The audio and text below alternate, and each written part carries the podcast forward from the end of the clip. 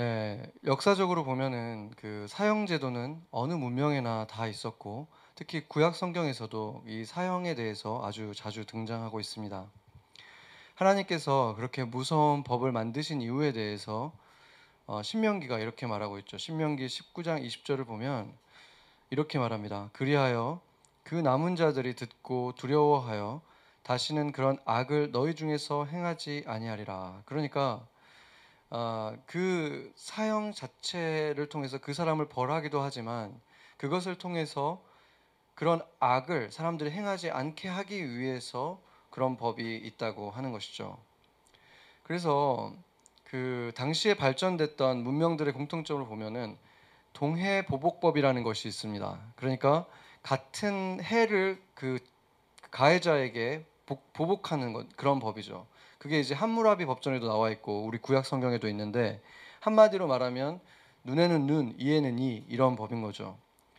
그래서 당한 대로 똑같이 갚아주는 것, 생명에는 생명으로 갚아주는 이렇게 그것이 바로 이 법입니다. 어떻게 생각하면은 잔인하고 무서운 법 같다고 생각할 수 있지만 사실은 인간을 만약에 이런 법을 주지 않고 그냥 맡긴다면은 한 대를 맞은 사람이 한 대만 갚아주겠습니까? 그렇게 안 하죠. 몇 배로 되갚아 주지 않습니까? 그것이 인간의 본능적인 이 보복의 심리이기 때문에 그렇게 되면은 그 다음 사람은 또 더 심하게 보복을 하게 되고 끝 끝없는 그런 악순환의 고리가 생기겠죠. 그렇기 때문에 바로 당한 만큼만 갚게 하는 것 그것이 바로 동해 보복법이고 그것이 바로 악순환의 고리, 고리를 끊게 끊기 위해서 제정되는 법입니다. 그런데 그런 사형 제도가 어떤 특정 사람들을 핍박하기 위한 잘못된 수단으로 이용되거나 아니면 이제 범죄를 방지하는 것에 거의 효과가 없는 그런 문명이 만약에 등장을 한다면 예를 들어서 스스로 생명을 끊어버리는 것을 어, 절망의 탈출구로 여기는 그런 사람들이 급속하게 늘고 있는 그런 사회라면은 그러니까 자살이 늘어나고 있는 그런 사회라면은 그런 사회에서 과연 사형 제도가 원래 취지의 역할을 할 수 있을 것인가? 그것은 고민해 볼 문제가 아니겠습니까? 우리가 살고 있는 지금 미국에도 아, 아직도 30개 주에서는 사형 제도가 남아 있습니다. 물론 실제로 집행되는 것보다는 많이 중단되어 있긴 하지만 여전히 법적으로 남아 있는데 놀랍게도 통계를 보면은 어, 사형수들이 평, 평균 이제 갇혀 있다가 어, 그 DNA 판독 등을 통해서 그들이 무죄라는 것이 밝혀지는 그런 사람들이 꽤 많이 나오고 있는데 아홉 명 중에 한 명이 그렇게 나온다고 합니다. 그러니까 아홉 명 중에 한 명은 어, 자신이 저지르지도 않은 죄 때문에 사형수가 되어서 갇혀 있었던 건데 그들이 평균 갇혀 있는 그 시간도 8, 8, 8년 10개월이나 되는 거죠. 거의 9년 가까이를 자신이 저지르지도 않은 죄 때문에 사형수로 갇혀 있는 일들이 죄 사형수들 중 가운데에서 아홉 명 중에 한 명이 엄청난 숫자죠. 그런 사람이 그 사형수로 갇혀 있었거나 심지어 실제로 사형을 당하기도 했다는 것이죠. 게다가 그 사형을 피하지 못한 사람들, 억울했지만 사형을 피하지 못한 사람들을 조사를 해보니까 대부분 다 배우지 못했고 가난해서 유능한 변호사를 선임할 능력이 없는 그런 사람들이었다는 거예요. 그런 사실을 볼 때 그게 얼마나 우리를 마음을 불편하게 만듭니까? 그런데 만약에 그런 억울한 사람들이 그런 징계나 보복을 피할 수 있고 자신의 신분과 상관없이 어, 그 제대로 된 재판을 받을 수 있는 그런 그렇게 갇히고 사형을 당하는 것을 피할 수 있는 그런 곳이 있다면 얼마나 좋겠습니까? 그런 곳이 바로 도피성이었죠. 그 도피성이 처음으로 언급된 곳은 오늘 우리가 본 여호수아의 20장에서도 나오고 있지만 원래 처음 말씀하셨던 것은 출애굽기 21장에 나오고 있고 그 이후에 민수기 35장 또 신명기 19장에 여러 차례 아, 점점 더 구체적으로 그 명령을 주시고 또 예언을 해주셨습니다. 그때는 그러니까 민수기나 신명기 때는 아직 그것이 실현되려면 멀었죠. 왜냐하면 아직 이 여호수아 시대가 아니고 아직 땅을 차지하지도 않았기 때문에 그 도피성을 만들 수 없는 상황이었죠. 아직 광야에 있었기 때문에. 그런데도 하나님께서 점점 구체적으로 출애굽기 때부터 민수기 신명기까지 계속해서 그것을 반복해서 말씀하면서 점점 더 구체적인 그, 도, 그 도피성의 어, 어떤 운영 방식이라든지 어떻게 해야 된다는 것을 어, 율법처럼 만들어 주고 계신다는 거죠. 그래서 이제 드디어 오늘 이 여호수아 20장에서 그 도피성이 어디에 설치될 것인가 그것이 이제 세워지는 실제화되는 일이 일어나는 것이죠.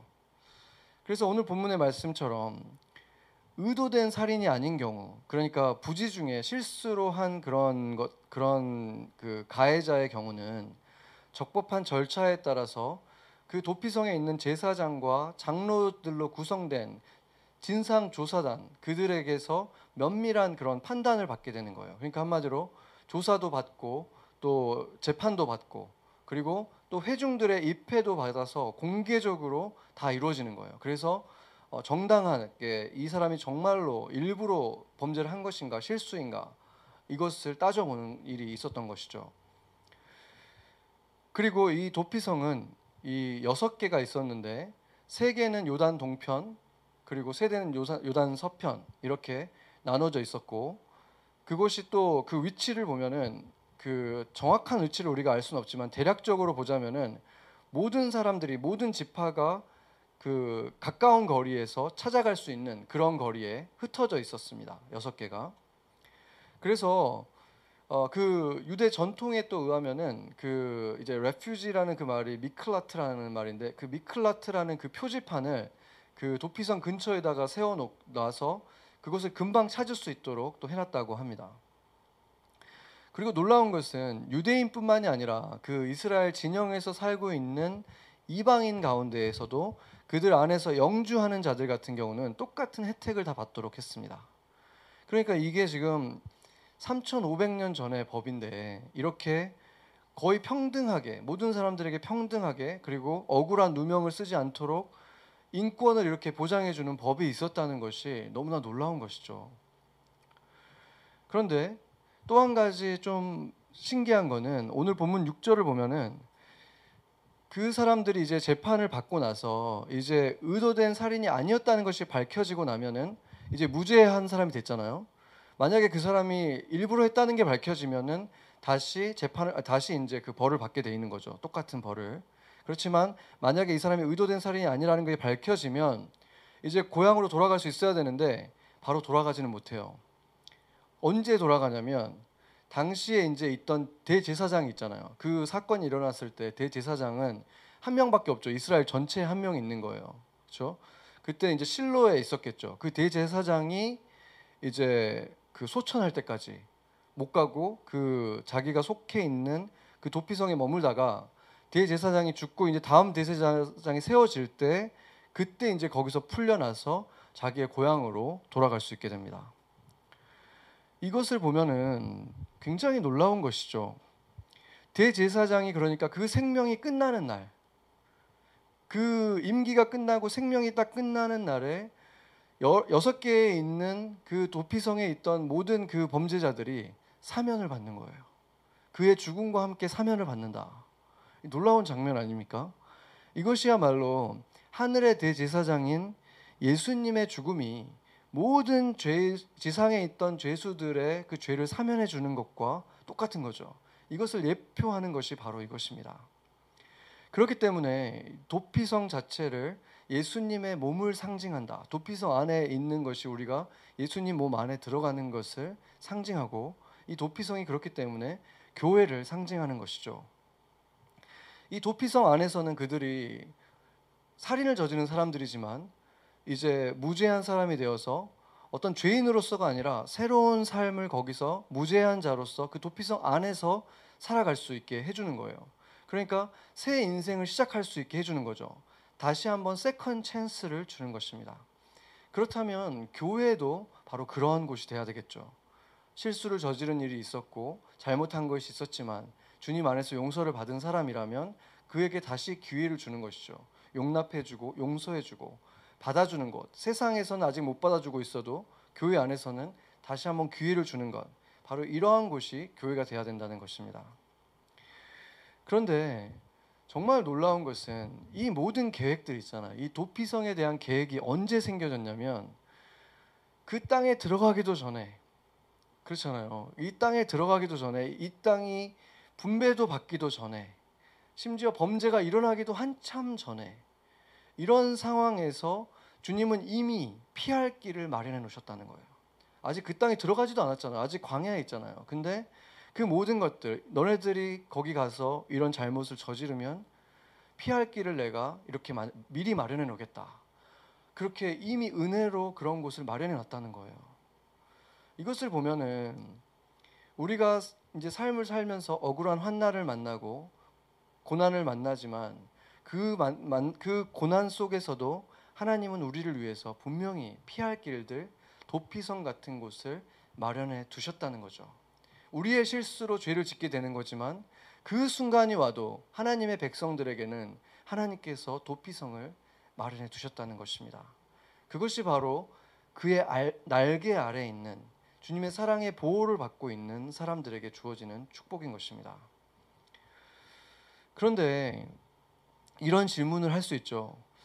그러면 하나님께서 그런 도피성을 두지 말고 차라리 그냥 일부러 하는 범죄라면 모르겠지만 그렇게 의도하지 않았지만 일어나는 어떻게 보면 좀 억울한 그런 범죄들이 일어나는 것은 사고들이 일어나는 것은 하나님이 좀 막아주실 수 있지 않았을까? 왜 다른 사람도 아니고 하나님의 자녀들이 이렇게 억울하게 자신의 잘못도 아닌 실수로 그런 사고가 나는 것을 하나님이 그냥 방치하실까? 이런 질문이 생길 수밖에 없죠. 그래서 우리가 이제 그 도피성에 대해서 가장 먼저 언급한 곳을 우리가 한번 볼 텐데 출애굽기 21장 13절에 보면 이렇게 말하고 있습니다. 만일 사람이 고의적으로 한 것이 아니라 나 하나님이 아, 사람을 그의 손에 넘긴 것이면 내가 그를 위하여 한 곳을 정리하리니 그 사람이 그리로 도망할 것이며 아멘. 그러니까 한글 성경으로 지금 보면은 이 일이 사람이 고의적으로 한 것이 아니라 내가 내 하나님이 지금 그를 그의 손에 그 사람의 생명을 넘겨버린 것이다. 그러니까 내가 저지른 일이다. 그랬을 경우에는 한 곳을 정하리니 그리로 도망갈 것이다. 여기서는 아직 도피성이란 말은 안 했죠. 근데 도피성을 말하는 거죠. 그런 곳을 이제 내가 정해 줄 것이고 거기로 도망가게 할 것이다. 이렇게 말하고 있는 거예요. 그런데 이것을 이제 원문으로 보면은 하나님이라고 한 부분이 엘로힘이라고 되어 있습니다. 그러니까 그 어, 이거를 이제 엘로힘, 그러니까 하나님이란 말이 들어가 있는 거죠. 그런데도 이상하게 새 번역이라든지 Good News 영어 이제 Good News Bible 그리고 뭐 한국말 선, 현대인의 성경들은 뭐라고 말하냐면 하나님이 넘겨줬다 이런 말을 전혀 쓰지 않고 그것이 사고였다면 이렇게 말을 합니다. 그게 그냥 accidentally 그런 일이 일어났다면 이렇게 말을 하고 있는 거예요.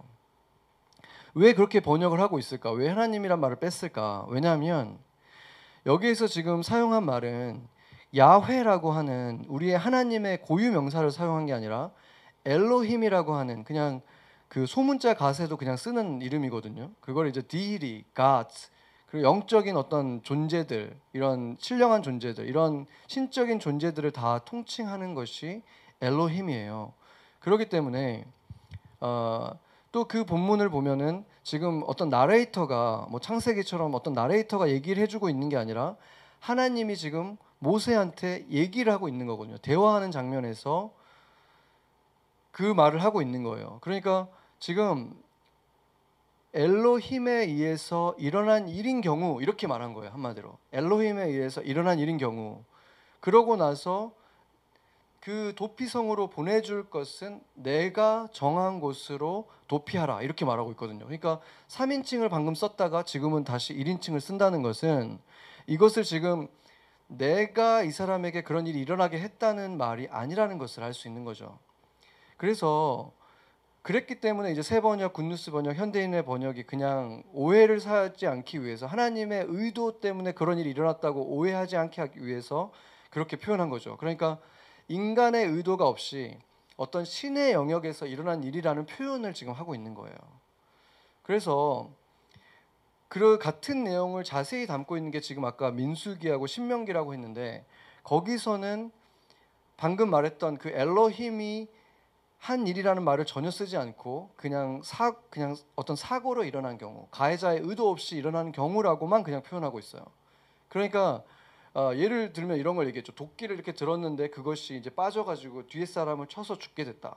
그러니까 예를 되게 구체적으로 들었죠. 그러니까 그거는 너의 영역이 아니라 신의 영역 속에서 일어난 것이기 때문에 너에게 책임이 없고 그런 경우는 도피성으로 도망가라. 이렇게 말을 한 거죠. 그러니까 하나님의 계획 속에서 일어난 일이 아니라는 것이죠. 그냥 그런 일어나는 일을 그냥 하나님이 그냥 두셨다는 의미로 볼 수 있다는 거예요. 그래서 영어 성경 중에서 여러분들도 나중에 그 성경을 읽어봐도 도움이 많이 되는데 LEB라는 게 있어요. 그거는 이제 렉삼 바이블인데 거의 그 원어를 그대로 그냥 거의 직역한 성경이에요. 그래서 좀 자연스럽지는 않을 수 있지만 굉장히 그냥 그 그러니까 원어를 모르는 분들은 그 영어 성경을 읽어도 거의 원어 성경을 읽는 것처럼 굉장히 원어를 그대로 번역했는데 놀랍게도 그 성 그 성경도 아까 말했던 그 출애굽기를 그냥 가시라는 말을 빼버리고 그냥 엑시던이라고 했어요. 그러니까 그, 그 신의 영역이다 이 말이 그때 당시에 사람들에게는 인간이 어쩔 수 없는 영역이다라는 그 어떤 관용어처럼 쓰였다고 생각하고 이렇게 사용했다는 거죠. 그러니까 전체적으로 나오는 말은 결국에 하나님의 직접적인 의지로 하나님의 계획 속에서 일어난 일이 아니라 그것은 사람이 일부러 한 것은 아니지만 하나님이 그냥 그 일이 일어나도록 그냥 놔두신 일이다. 이 말을 하는 것입니다. 세상의 모든 일은 그 하나님의 손바닥 안에 있는 일이죠. 참새 하나가 떨어지는 것도 하나님의 허락이 없이는 일어날 수 없는 일이죠. 그렇다면 나쁜 일들은 어떻습니까?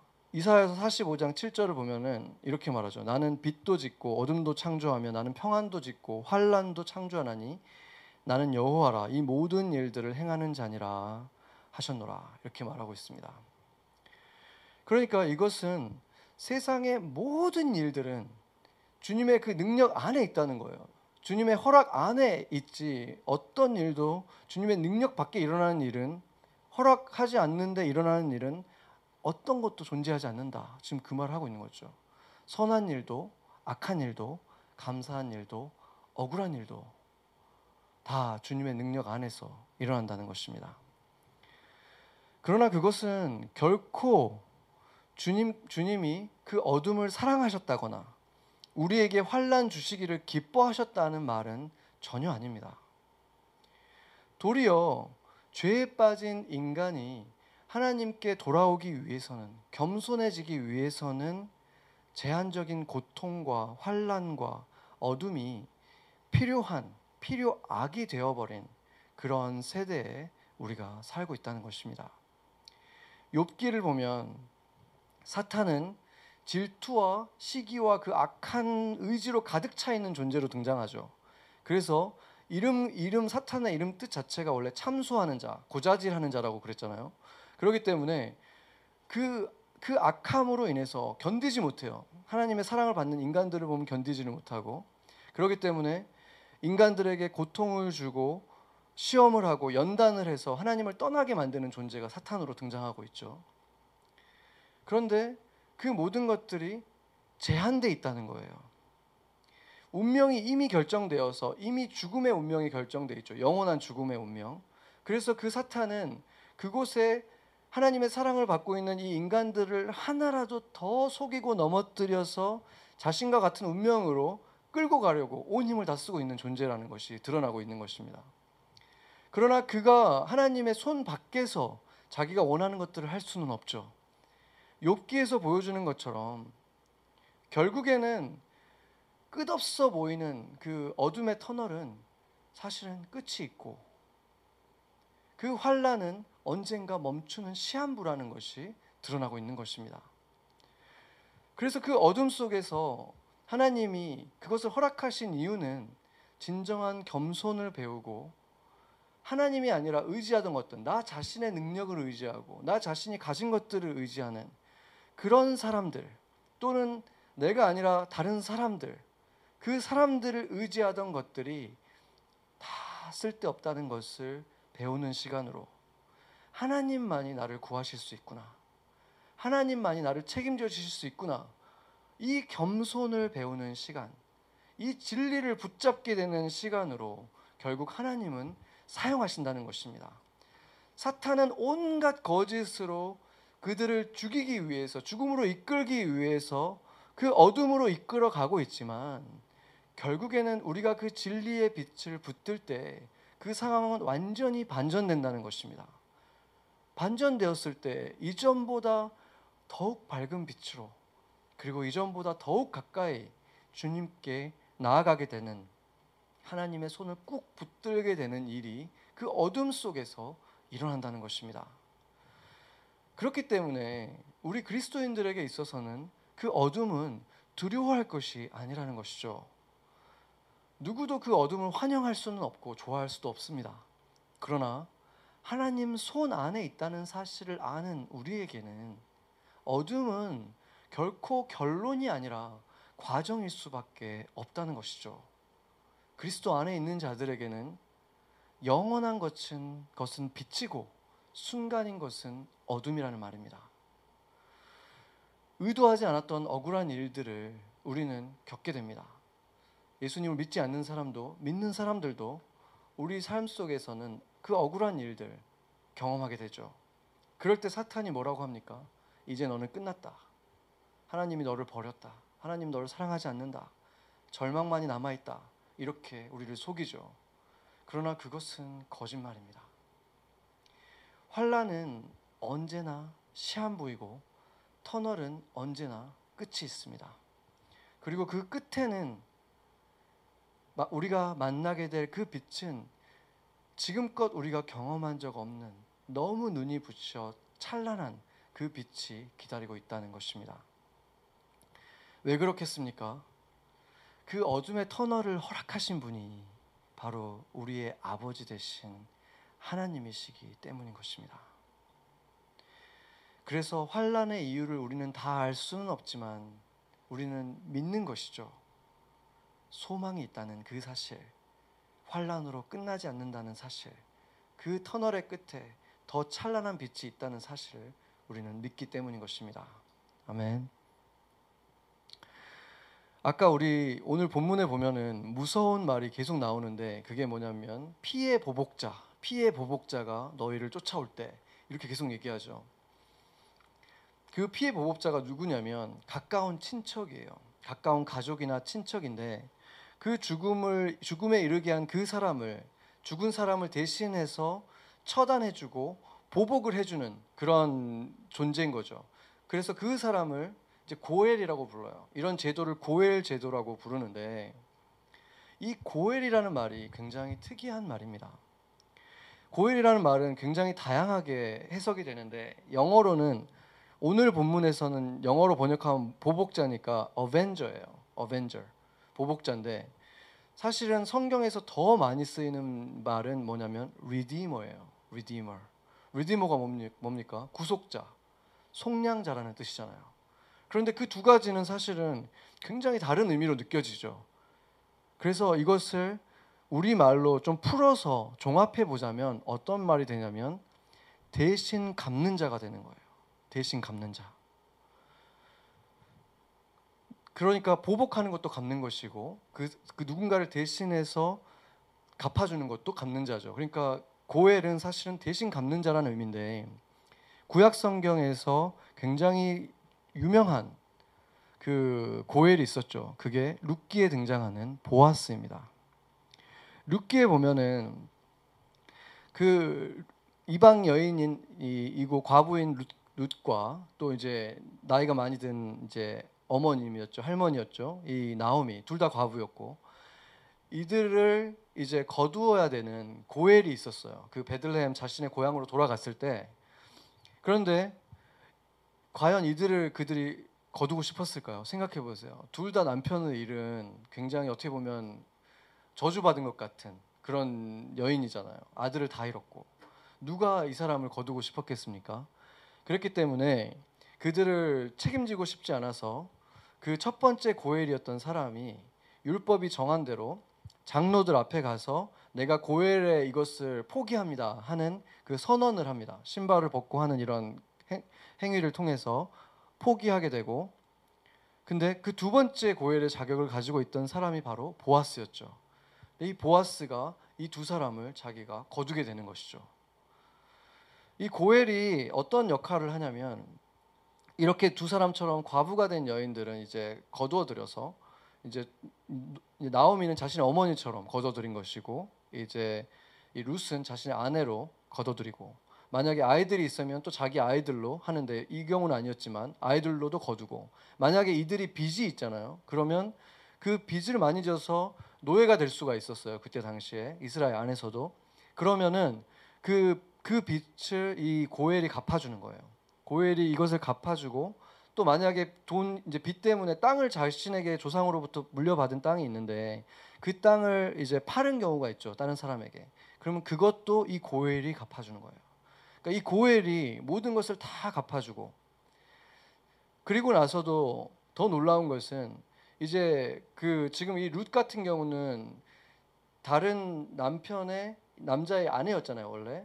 근데 그것을 이제 어, 그 가문이 끊어지지 않기 위해서 이 고엘이 어떤 역할을 해주냐면 남편 역할을 해주고 아이를 낳아주고 그들이 잃어버린 땅을 다 찾아주잖아요. 모두 그렇게 한 다음에 그 여인과 낳은 나, 사이에 난 아들은 자신의 아들로 삼는 게 아니라 이 여인의 원래 죽은 남편의 아이로 삼아주는 거예요.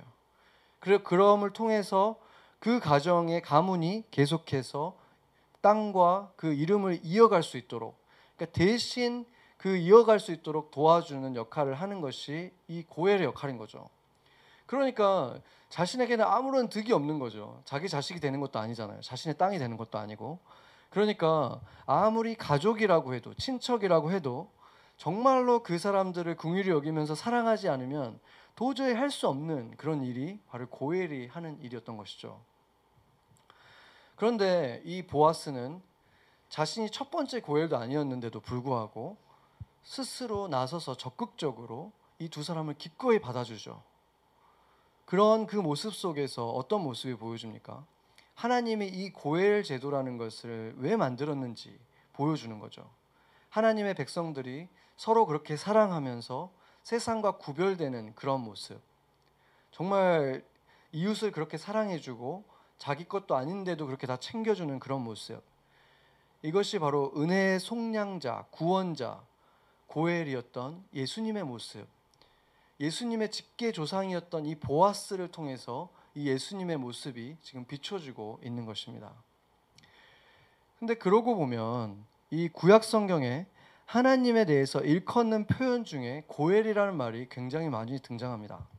고엘이라는 단어가 직접 등장하기도 하고 고엘이라는 말이 이 파생돼서 말한 건데 동사의 원형이 뭐냐면 그 갚아준다라는 뜻이죠. 그게 가알이라는 뜻이에요. 가알이라는 단어인데 이 두 가지로 굉장히 많이 등장합니다.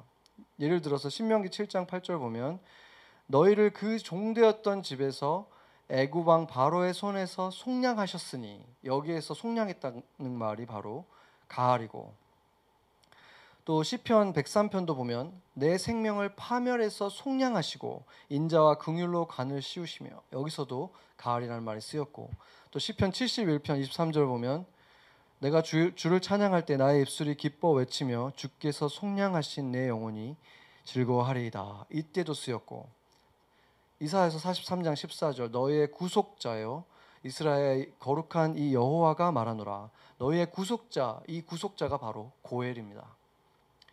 이렇게 하나님께서 이스라엘의 고엘이 되신다. 정말 수차례 반복해서 말씀하시는 거예요. 하나님이 이런 고엘이 돼 주시는 사람은 얼마나 복이 있습니까?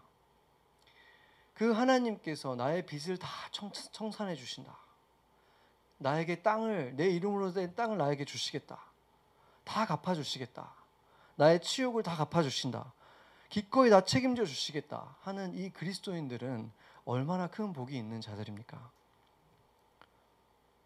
그 예수님께서 이 신약 성경에서 끝내신 것이 있었는데 그게 뭐였냐면 아까 말했던 동해 보복법 이는 이에는 이로 생명에는 생명으로 갚았던 그 시대를 예수님께서 원수 사랑법으로 깨뜨리셨죠.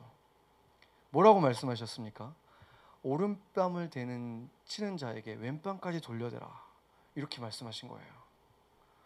핍박하는 자를 위해서 기도하고 악한 일을 너희에게 저지른 자에게 착한 일로 갚아라. 라고 말씀하신 거예요. 눈에는 눈, 이에는 이가 아니죠. 정반대의 말씀을 지금 하시는 거예요. 그 다음 차원의 말씀을 지금 하고 있는 거죠. 그런데 그게 어떻게 가능할 수 있을까? 눈에는 눈, 이에는 이 이런 동해 보복법도 사실은 인간의 본능에 비하면은 굉장히 그것을 제한해 주는 법이잖아요. 원래 몇 배로 갚아야지 속이 풀리는 게 인간인데 그렇게 못하고 딱 그만큼만 갚게 한 것이 동해보복법이라 그랬잖아요.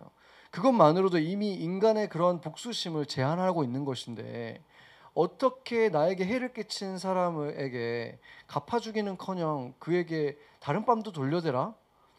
어떻게 인간이 그렇게 할 수 있겠습니까? 우리의 고엘이 우리에게 그렇게 해주셨기 때문인 거죠. 그래서 가능한 거예요. 예수님은 자신을 십자가에 못 박고 침을 뱉고 모욕 모욕을 주고 수치심을 안겨줬던 그 유대인들을 용서해 주셨죠. 그리고 그들을 위해서 십자가를 지신 거예요. 자신에게 채찍질을 하고 비웃었던 그 면류관을 가시 면류관을 세우고 비웃고 채찍질했던 그 로마의 병사들을 위해서 죽으시고 십자가를 지셨잖아요. 그것이 무엇을 말해줍니까?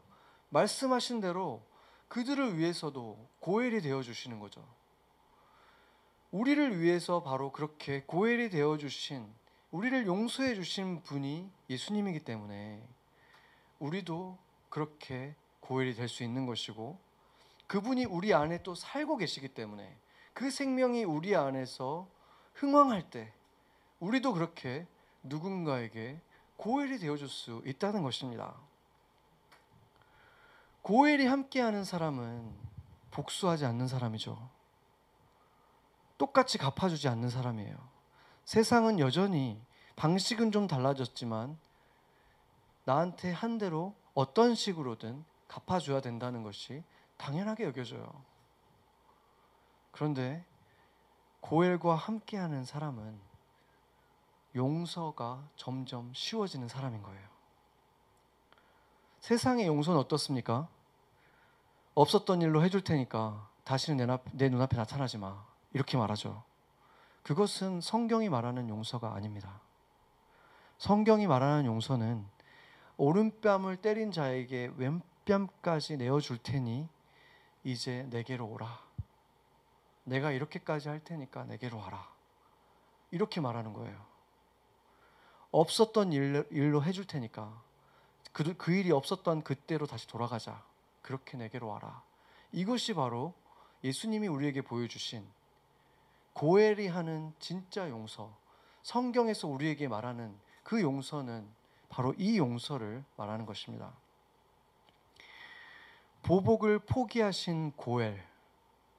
예수님은 오히려 우리의 고엘이 되시기 위해서 그 치욕과 고난과 침뱉음을 그 모든 슬픔을 자기가 다 담당하셨죠. 우리의 모든 빚을 다 청산해 주시고 다 치르시고 우리를 깨끗게 해 주신 예수님께서 우리를 보아스처럼 신부로 맞아 주신 거예요. 그렇기 때문에 그 생명을 가진 우리도 그 빛을 가진 우리도 이제는 누군가에게 고엘이 되어줘야 하는 것입니다. 같이 기도하시겠습니다.